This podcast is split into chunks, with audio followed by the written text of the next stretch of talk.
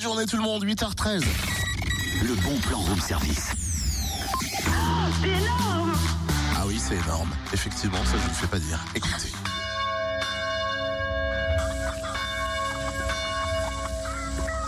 Eh, c'est quoi ce bras On se croirait à la basse-cour et à l'église en même temps.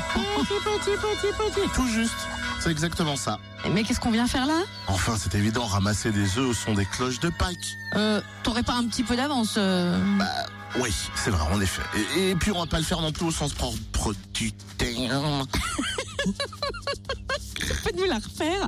Pas sûr d'avoir compris là. On va pas le faire au sens propre du terme. Bah alors qu'est-ce qu'on va faire S'offrir une soirée théâtre et d'improvisation à petit prix. Euh, Toi, t'offrir des cours de diction peut-être.